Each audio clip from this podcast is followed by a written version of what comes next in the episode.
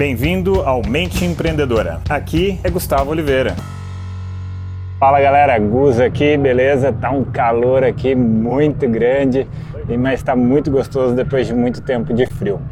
E o bate-papo de hoje é o seguinte: estresse faz bem ou faz mal?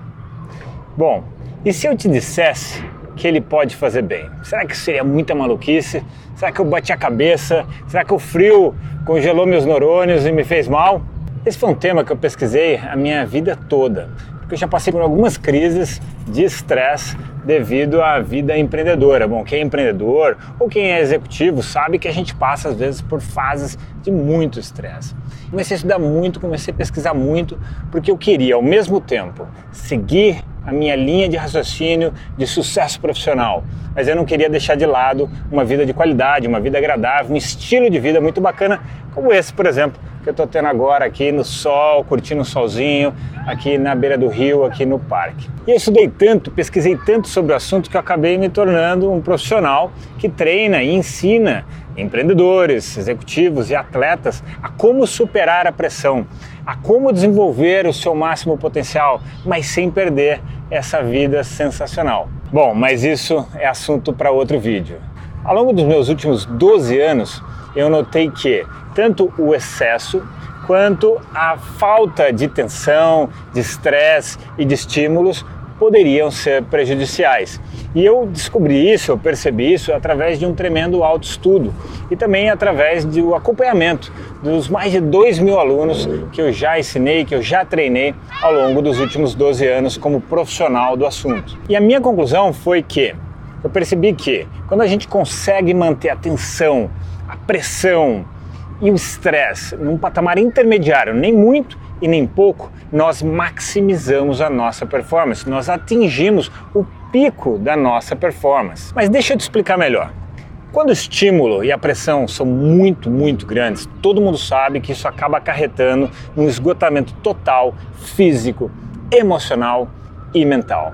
Mas o que pouca gente percebe é que a falta de estresse é muito ruim, pois ela gera apatia, gera uma desconexão, gera uma perda da motivação mesmo para grandes realizações. E você acaba perdendo muitas vezes todo aquele sucesso que você já conseguiu na vida. Portanto, o sucesso na vida depende da gente aprender a gerenciar, a manejar o estresse para que ele não fique nem muito e nem pouco, ele fique num patamar intermediário. E isso é uma das fórmulas de sucesso da vida. Mas como eu não queria né, que esse estudo, essas minhas conclusões fossem baseadas apenas no meu autoestudo, eu fui atrás de comprovações científicas, atrás de estudos bem sérios para comprovar aquilo que eu já tinha chegado à conclusão, para que tudo aquilo que eu estivesse ensinando tivesse ainda mais força.